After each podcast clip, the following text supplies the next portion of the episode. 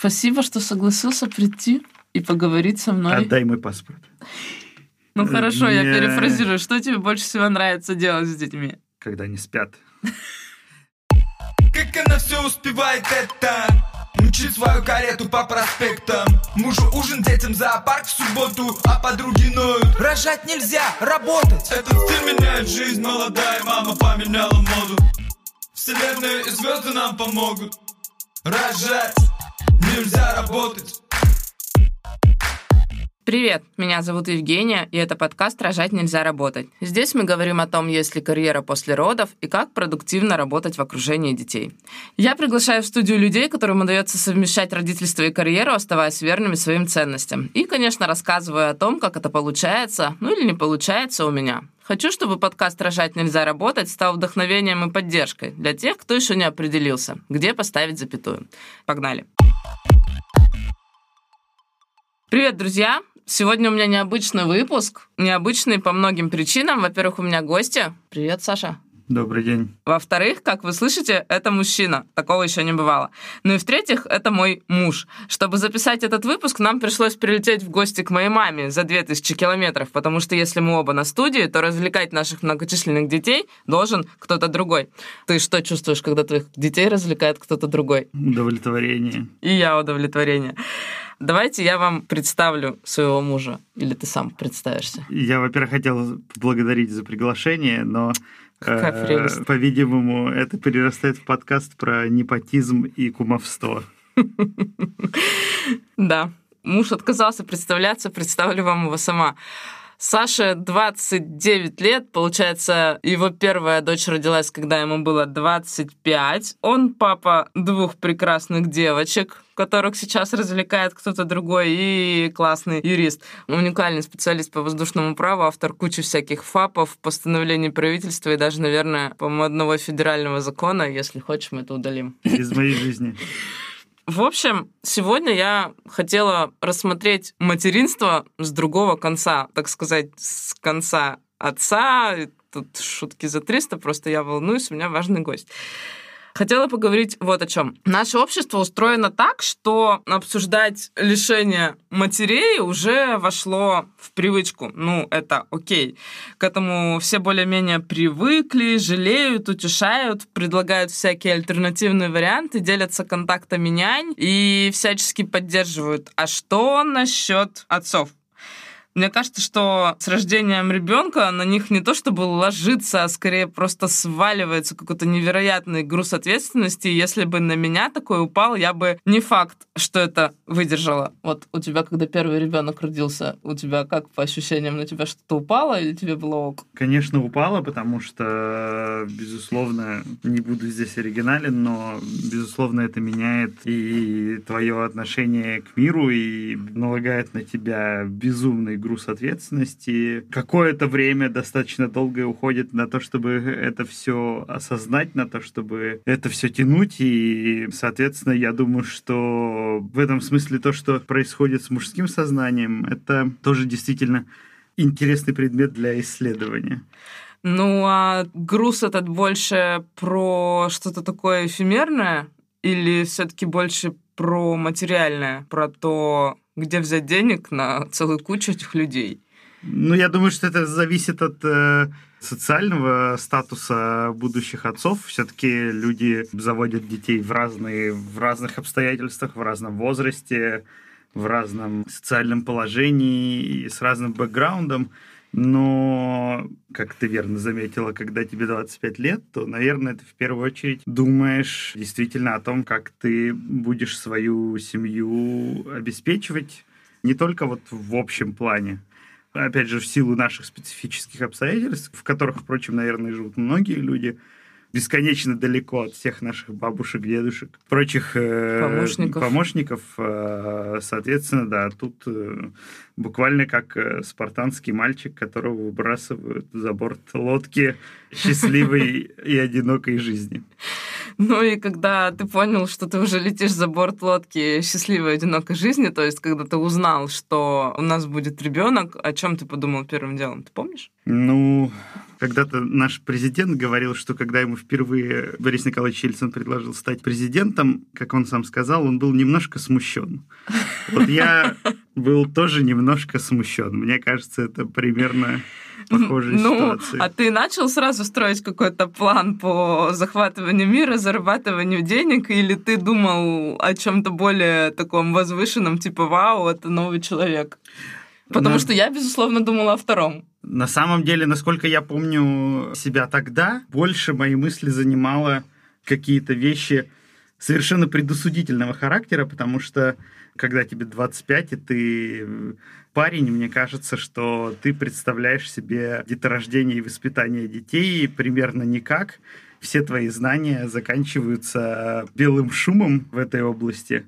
Я помню прекрасно, как у нас было обсуждение с тобой о том, что нельзя носить памперсы. Серьезно? А, Ужас да. какой. Боже. Значит, потому что это вообще зло и Господи, чипирование.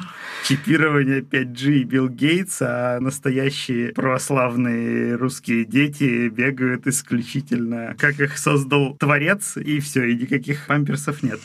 Вот, то есть э, совершенно мракобесные какие-то есть остатки чего-то услышанного ранее или очень фрагментированная информация. И поэтому на самом деле это просто длинная череда открытий, ошибок, проб и так далее, Которая длится до сих пор. которая длится до сих пор, да. Но действительно не могу не согласиться с теми, что, кто говорит, что когда это во второй раз, то система уже почти переходит В автономный в режим. автономный режим, да, поэтому, хотя это безусловно шутка, но если отматывать совсем назад, то я думаю, что примерно такие ощущения и такие эмоции. А сказалось ли это как-то на твоем моральном состоянии? Вот ты узнал, что будет ребенок. Я помню, что первый триместр в первой беременности я могла только спать. Я ходила на работу, я приходила в 8 часов вечера и ложилась спать. Вот на твоем моральном состоянии это как-то сказалось? Ты чувствовал, что тебя отодвинуло на второй план чем-то незримым или не было такого? Ну, на самом деле, на тот момент, как мне помнится, нет. Понятно, что твоя жена там переходит в какой-то особый статус, и ваша жизнь тоже меняется, но мне кажется, все-таки не так сильно. Как после Э, рождения? Не так сильно, да, как после рождения, потому что вы все еще продолжаете быть просто парой людей пока еще. И я бы не сказал, что... Мгм. Ну, а после рождения почувствовал а после, ты, что а после, отъехал? а после рождения, да. Я помню, что э, ощущения совсем перед рождением Лизы были как перед каким-то прыжком с парашютом или чем-то, да, когда тебе нужно вот шагнуть в пустоту или шагнуть в что-то совсем не Или в оверблок. Да. И ты просто не знаешь, что там. Это не, не негативная эмоция, а э, Необычная. необычная, да, и скорее просто неизведанная. Вот в этом, в этом плане действительно был очень большой разрыв между состоянием до и состоянием после, которого, конечно, безусловно, не было Во э, время при- во- беременности. И во время беременности, я имею в виду во время рождения второго ребенка. Хотя, как э, мы с тобой знаем, я во время рождения второго ребенка отсутствовал, поэтому мне было все равно. Да, но зато ты присутствовал во время рождения первого ребенка, когда ты впервые услышал о партнерских родах. Ты что подумал? Что это бред? Или что так должно быть? Ты вообще знал о партнерских родах? Я, опять же, как я уже сказал ранее, и отдаленно, у меня был набор каких-то совершенно диких э, фактов, какой-то мешанины из артефактов доктора Спока и каких-то э, диких книжек по воспитанию, которые я читал когда-то очень давно. И просто из э, каких-то высказываний родственников и так далее, и так далее. В общем, некий компендиум социального опыта, ужасный фьюжн дьявольский.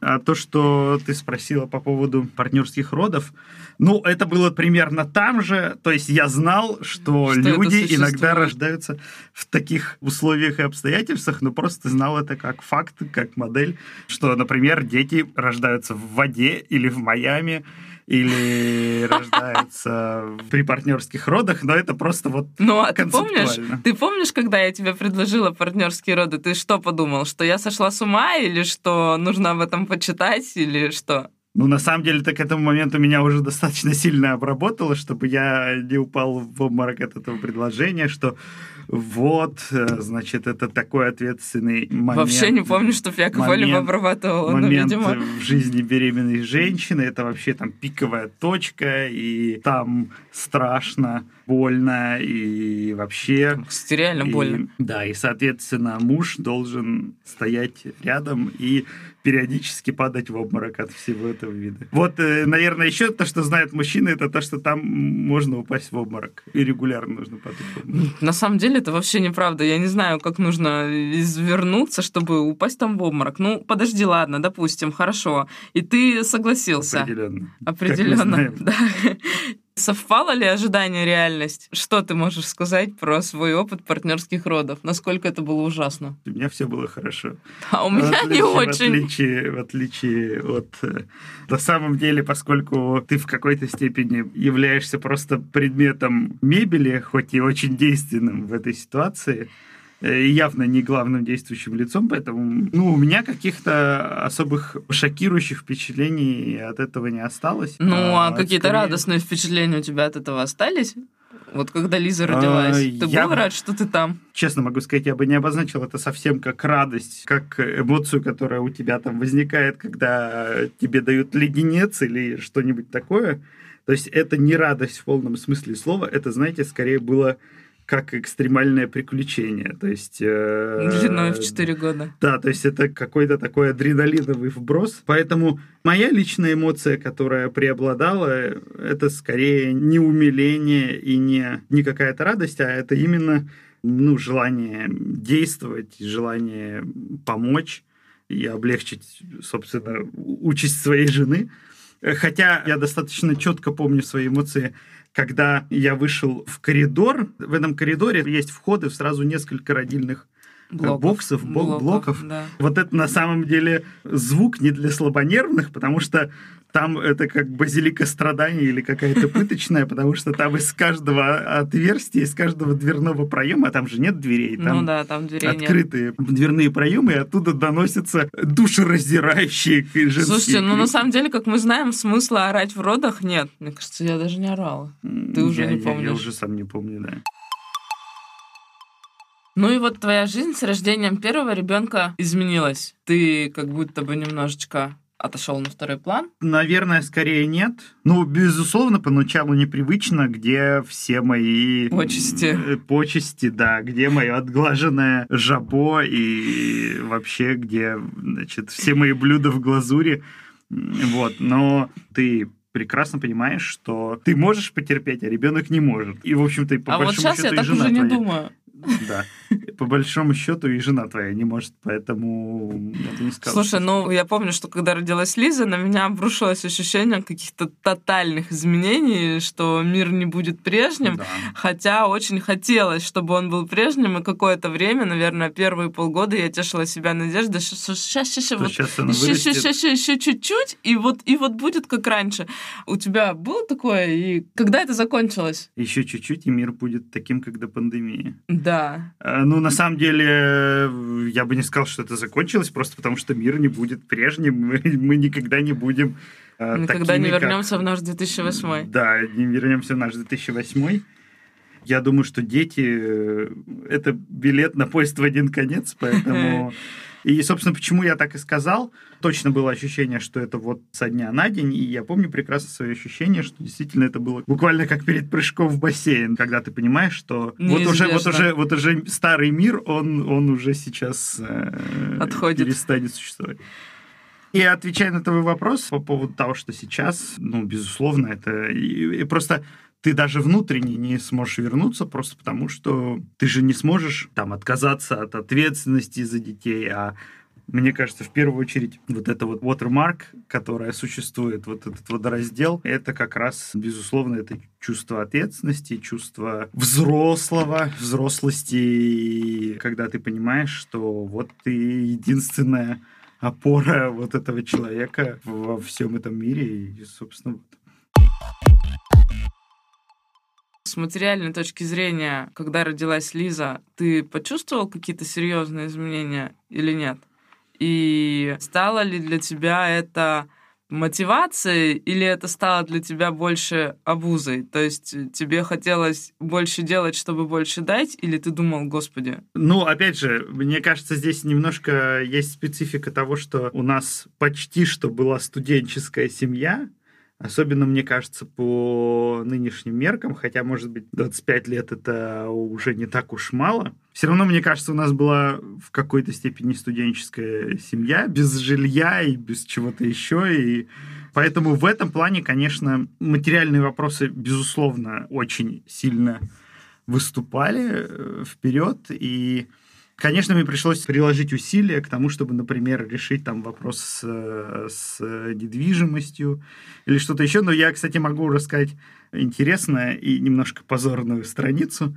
В те времена проскакивали мысли, вот когда Лиза только родилась, что ладно, она еще хотя бы ест просто мать, и я, у меня есть еще гэп в 2, 3, 4, 5, 6 месяцев вот, соответственно. Слушай, ну то есть тебя парил вопрос отсутствия собственной недвижимости. Просто я вспоминаю свои мысли. Если честно, вопрос недвижимости — это последнее вообще, что меня волновало. Меня волновало как раз что-то в духе, а почему она сегодня съела меньше меня, чем вчера? Ну, я думаю, что в этом есть кардинальная разница между мамой и папой. У них разные сферы ответственности. Господи, как хорошо, что это не моя сфера ответственности. Папа вообще не парит, кто что съел, включая самого себя. Когда ты узнал, что у нас будет второй ребенок, твои мысли были опять-таки про деньги или твои мысли были про то, что, господи, как снова пройти этот путь, не самый простой? ни то и ни другое. Мои персональные эмоции, вот уже в этот раз они были, может быть, более какие-то отчетливо положительные. Мне просто казалось, что нас теперь будет четверо, у Лизы будет брат или сестра. Это очень хорошо, это очень интересно. Прекрасно. Просто книжный образец реакции. Здесь э, просто здесь нужно сделать сноску, что к тому моменту мы уже отчасти решили жилищный вопрос. Ну поэтому, да, к тому поэтому моменту у нас я, уже поэтому... была квартира в собственности, и строилась вторая квартира намного больше, поэтому, видимо, Сашу чуть-чуть подотпустила. Да, поэтому на предстоящие 18 лет я могу расслабиться. Ты сказал о том, что здорово, что у Лизы будет брат или сестра. Ну-ка, расскажи-ка мне про свой подход к наследникам. Хотел ты первого или второго мальчика? Насколько это важно? Ну, опять же, повторюсь, поскольку с первым ребенком это была мешанина и совершенно адских предрассудков. И, наверное, один из основополагающих мужских предрассудков, да, это как раз история про мальчиков и девочек. И более того, может быть, даже не так глобально, что вот тебе там нужен наследник. Наверное, э, в этот момент ты еще не думаешь об этом. А вот... Э, нечего ну, наследовать. И нечего наследовать, да, особенно. Но просто, мне кажется, любой мужчина, он э, в глубине души хочет мальчика, потому что он сам себя помнит в детстве, и он знает, что с этим делать, значит, чтобы вот он там бегал, э, условно говоря, сдирал там колени, чтобы было кому купить пневматическое ружье, чтобы, чтобы было, было с кем играть в приставку, да, чтобы было кого водить на локомотив, и вот это все. То есть, короче говоря, вот у тебя так будет... Так выходит, ты вот хотел у, мальчика. Вот у тебя будет Симба, которому ты, значит, вот это вот все покажешь. У меня, например, не было ни братьев, ни сестер, поэтому в радиусе миллиарда километров от меня не было ни одной маленькой девочки, поэтому ну, да. для меня это вообще была терра инкогнита, абсолютно непонятная история, что с этим делать, как выращивают девочек, как их э, растят, как воспитывают, это безусловно непонятно. Возвращаясь к вопросу про...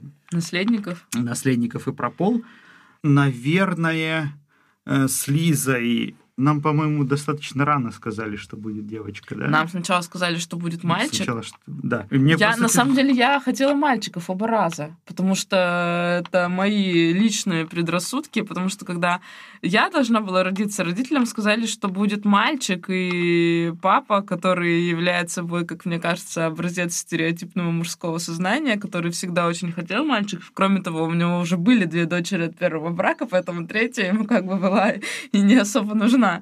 Мне кажется, что он расстроился, и вот эта история про то, что типа ждали мальчика, она меня преследовала всю жизнь. Mm-hmm. И у обеих старших папиных дочерей тоже по дочери.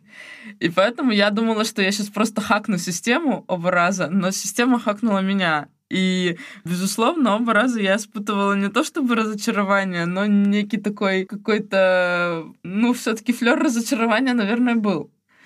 Ну, вот я говорю, да, может быть, с Лизой что-то так кольнуло ненадолго. Хотя, наверное, наверное, кстати, с Лизой меньше, потому что когда у тебя еще нет э, ребенка, в принципе, без разницы, да, да? То, то нет особой разницы. А когда уже рождалась Катя. В этом смысле мы рассуждали о том, что было бы интересно иметь э, такой иметь, опыт. иметь опыт да, выращивания разнополых детей. Но на самом деле вот уже сейчас, оглядываясь назад, я понимаю, что это Хотя, безусловно, я понимаю, что отцы э, мальчиков. мальчиков со мной не согласятся и скажут, что я вообще там бракодел и ужас какой. Но я понимаю, насколько это не важно. Это да, абсолютно... это не имеет значения, кажется. Я, я могу это, кстати, не потому что так надо говорить, а я могу сказать абсолютно искренне. В конце концов, мальчика мы всегда можем родить. Да, и мальчика мы всегда можем родить. В этом отношении мы попали немножко в ловушку, потому что когда есть э, семей, семей, дети, семейные да? пары, у которых, например, две дочери и мальчик, или там три дочери и мальчик, они, конечно, выглядят, как будто у них есть большая табличка. Мы очень долго пытались завести мальчика. Да, смешно. Ну и вот у тебя появилась вторая дочь. Кстати, насчет того, как появлялась вторая дочь, есть тоже замечательная история, поскольку у нас был позитивный опыт партнерских родов, то мы решили, что второго ребенка мы будем рожать, собственно, по такому же сценарию, и даже поехали в тот роддом, где э, родилась Лиза, прошли там разного рода обследования, получили добро на партнерские роды, но случилось так, что за неделю до предполагаемой даты родов Саша уехал в командировку командировку. Это была командировка в славный город Екатеринбург, и мы с Сашей шутили о том, что надеемся, Катя не родится именно в этот промежуток, потому что не присутствовать на родах своего ребенка, потому что ты был в командировке в Екатеринбурге, это как-то не звучит. Надо понимать, что до этого Саша целый год ездил куда-то там в Шанхай, в Нидерланды, в Чикаго, в... куда ты ездил? В общем, он ездил по всем городам и весям, летал по разным континентам, а тут вдруг Екатеринбург. Ну, что вы думаете? Собственно, Катя родилась ровно тогда, когда Саша был в Екатеринбурге. Поэтому партнерских родов не случилось. Кроме того, не случилось родов в запланированном роддоме. Он был на другом конце Москвы, а все происходило так динамично, что мне довелось прокатиться на скорой помощи на полной скорости и с включенными мигалками командировка там была буквально на два дня. Ну, что может случиться за два дня? Я просто выйду покурить. Да. Ну и вот у тебя родилась вторая дочь. И как она тебе? Прекрасно. Что ты почувствовал с двумя? Проще или сложнее? Руки все еще помнили. Норматив по замене памперсов можно было успешно сдавать. И в этом плане каких-то шоков особых не было. Вот сейчас, конечно, это новая наука. Мне кажется, тот фактор, который будет все более возрастать в ближайшие месяцы и годы, это э, как говорил один из судей Верховного суда Соединенных Штатов, он говорит, мне очень легко быть судьей Верховного суда, ведь у меня двое детей. И мне постоянно приходится да. разруливать между ними э, конфликты что, собственно, позволяет мне быть хорошим судьей. Сейчас главная наука это будет выстраивание отношений между ними, потому что они уже начинают драться за игрушки, драться, в общем, конкурировать за все, за все ресурсы. Да, это правда, в том числе за наше внимание. Абсолютно. Расскажи, пожалуйста, про опыт пандемии. Как он тебе? У нас уже были шутки про то, что пандемия — это когда в 16-20 ты обсуждаешь какой-нибудь крупный государственный вопрос на зуме, а в 16-21 стоишь по локоть в говне в ванной. Да. Такой пробник декрета, когда тебе пришлось сидеть с детьми дома достаточно долгое время. Он чему тебя научил? И какой вывод ты сделал? Э, наверное, если бы этого не было, это стоило бы придумать. Это такая длительная психологический тренинг на тему того, что чувствует э, мать в декрете. И это ты еще с животом не ходил? Да. Э, конечно, по итогу Мне это, безусловно, дало понимание того, что действительно, насколько это тяжело, насколько это тяжелый труд, э, каждодневный и упорный, и энергозатратный, и, и когда ты сам себя уже к вечеру не чувствуешь и ничего не хочешь. Хотя я здесь хочу сказать, что я все-таки до конца не согласен с вот этой модной среди инстаграмных матерей фетишизацией усталости или Значит, сначала они просто добивались того, чтобы материнский труд был признан тоже трудом. А теперь это, э, значит, еще чуть выше, потому что, значит, материнский труд, вы посмотрите. А это немножко такое, мне кажется, эффект эхо-комнаты, когда они сидят и говорят об одном и том же, им кажется, что только из этого и состоит мир. А, ну, вот. Да. Ну, например, мне нравилось, при всем при этом, мне нравилось сидеть дома том плане, что никуда не ездить на транспорте и, и прекрасно себя чувствовать. Так что, э, мне кажется, во всем можно найти плюсы, и в этом и есть плюс. Слушай, ну и вот пока ты сидел дома с детьми, скажи, что самое простое с детьми, что самое сложное? Ну, самое простое это когда они спят. Ну хорошо, я перефразирую. Что тебе больше всего нравится делать с детьми? Когда они спят. Ну, я бы не сказал, что я как-то так внутри себя подразделяю, что-то мне там очень нравится, а что-то мне не очень нравится. Мне кажется, это просто стандартный бизнес of the day, обычный распорядок дня. И я бы сказал, что самое сложное лично для меня — это пытаться распределить свое время, найти баланс. Это звучит красиво, найти баланс, что ты такой сидишь и находишь баланс. Нифига подобного. Это, это баланс сам в лучшем случае может найти тебя, а в стандартном случае не найти потому что детям, по большому счету, все равно, что у тебя там зум или учеба, или отдых, или что-либо еще. Они просто прут как ледокол, совершенно без остановок, поэтому, наверное, самое сложное вот это. Спасибо. Ну и самоконтроль. Потому что, конечно, как в «Симпсонах», иногда всем хочется задушить Барта, но... Рожать нельзя работать а, в пандемию случилось так, что я начала работать. Причем начала работать достаточно много. Соответственно, у меня появились свои деньги и, в принципе, достаточно существенные. Как тебе было с этим ощущением, с тем, что мне стало нужно время для каких-то своих дел, для каких-то своих зумов и для того, чтобы посидеть, сосредоточиться в тишине? Как тебе с этим? Легче, сложнее? Плюсы, минусы? Ну, ты же мне пообещала Кадиллак с леопардовыми сиденьями за это. Но на самом деле, конечно, стало сложнее, потому что, повторюсь, еще сложнее стало найти какой-то баланс. Я тоже не могу отказать своей жене в том, чтобы она могла потратить время какое-то, время дня так, как она захочет. Ну, я, у меня, наверное, здесь не будет развернутого ответа, потому ну, что... Ну, серьезно? То есть ты видишь в этом только какую-то сложность в организации времени, а ты не видишь в этом плюсов того, что если я занимаюсь работой, я тебе не делаю мозги? Нет такой корреляции? Ну, типа, чем больше я занимаюсь своими делами, тем меньше я лезу в твои. Походу, нет, да? То есть ты не видишь в этом вот это открытие для меня. Вот это да.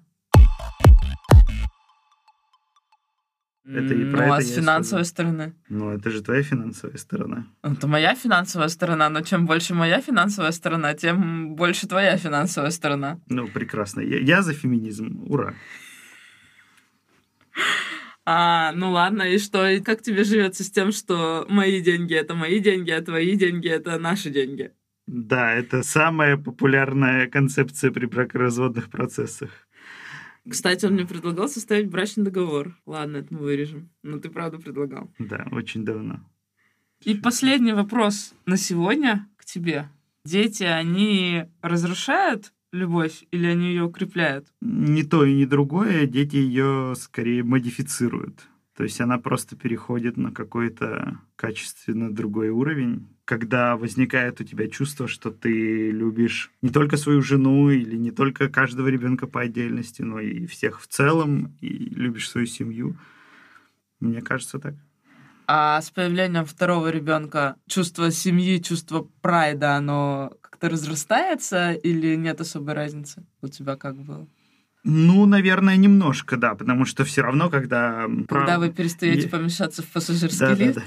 В этом плане действительно ты чувствуешь, что, да, твой прайд разросся еще больше, и тебе нужно еще быстрее, выше, сильнее там работать или уделять своим детям внимание.